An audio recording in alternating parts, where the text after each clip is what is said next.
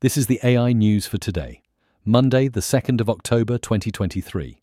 OpenAI's anticipated upgrade, DALL-E 3, appears to have quietly been made available through Microsoft's Bing Image Creator, offering improved image and text interpretation capabilities. This marks a leap forward in the AI image generator competition, with YouTube influencer MattVidPro touting the software's superiority over rival tools like Midjourney and Stable Diffusion.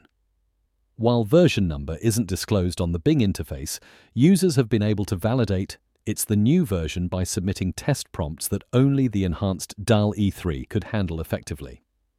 More from Microsoft, and they recently unveiled AutoGen, a tool that helps developers streamline the creation of complex, large language model based applications. AutoGen enables the automation and optimization of LLM workflows by combining natural language and computer code to program flexible conversation patterns. This multi agent conversation framework supports a range of applications and complexities and includes enhanced LLM inference APIs for improved performance and cost reduction. Finally, ChatGPT's Sam Altman has postulated that AI systems will be far more adept at automating tasks than entirely taking on jobs, quelling concerns about AI induced job losses.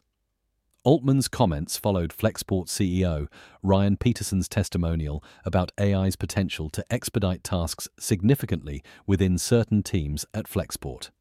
Predicting the future trajectory of AI, Altman concedes that Today's jobs may be performed by AI in the long term, but remains confident of the emergence of new and much better jobs. That's all for today.